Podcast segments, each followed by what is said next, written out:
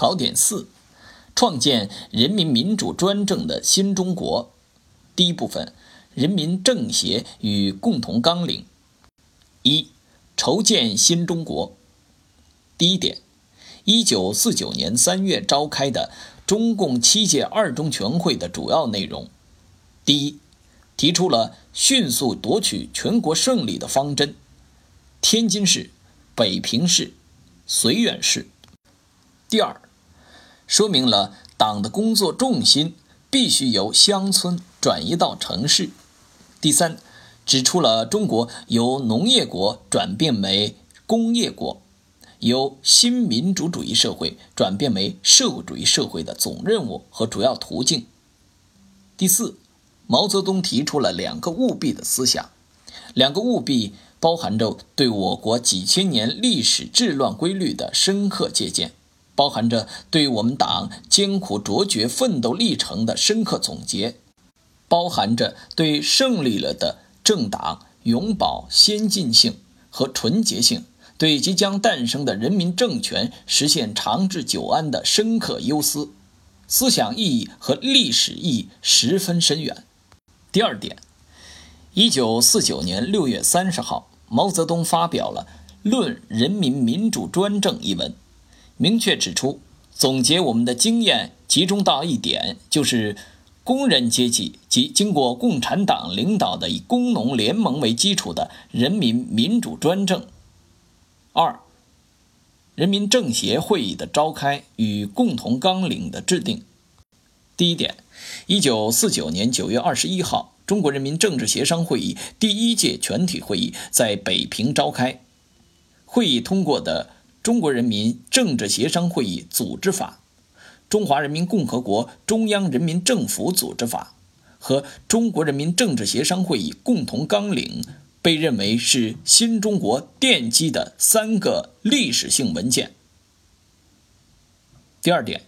共同纲领在当时是全国人民的大宪章，起着临时宪法的作用。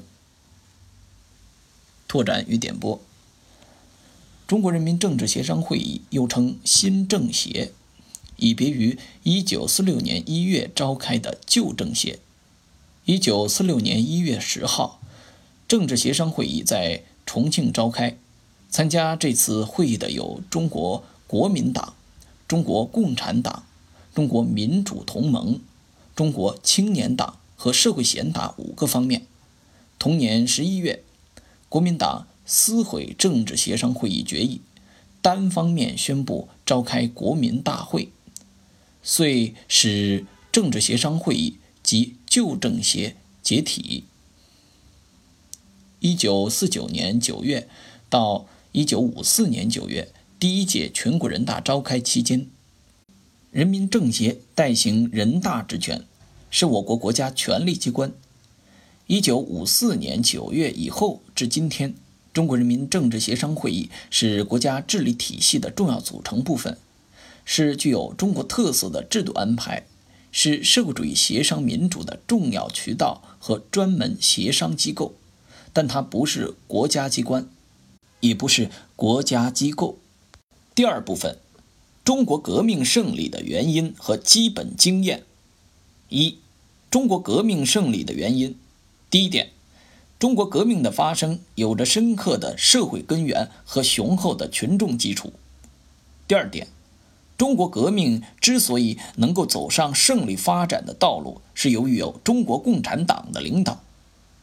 第三点，中国革命之所以能够赢得胜利。同国际无产阶级和人民群众的支持也是分不开的。二，中国革命胜利的基本经验。毛泽东指出，统一战线、武装斗争、党的建设是中国共产党在中国革命中战胜敌人的三个法宝，三个主要的法宝。第一点，建立广泛的统一战线。统一战线中存在着两个联盟。主要依靠劳动者的联盟及工人、农民和城市小资产阶级的联盟，建立和扩大劳动者与非劳动者的联盟，主要是劳动者与民族资产阶级的联盟。巩固和扩大统一战线的关键是坚持工人阶级及其政党的领导权。为此，必须率领同盟者向共同的敌人做坚决的斗争，并取得胜利。必须对被领导者给予物质福利，至少不损害其利益；同时，对被领导者给予政治教育。必须对同工人阶级争夺领导权的资产阶级采取又联合又斗争的政策。第二点，坚持革命的武装斗争。中国的特殊国情决定了革命只能以长期的武装斗争作为主要形式。中国的武装斗争实质上是工人阶级领导的农民战争。第三点，加强共产党自身的建设。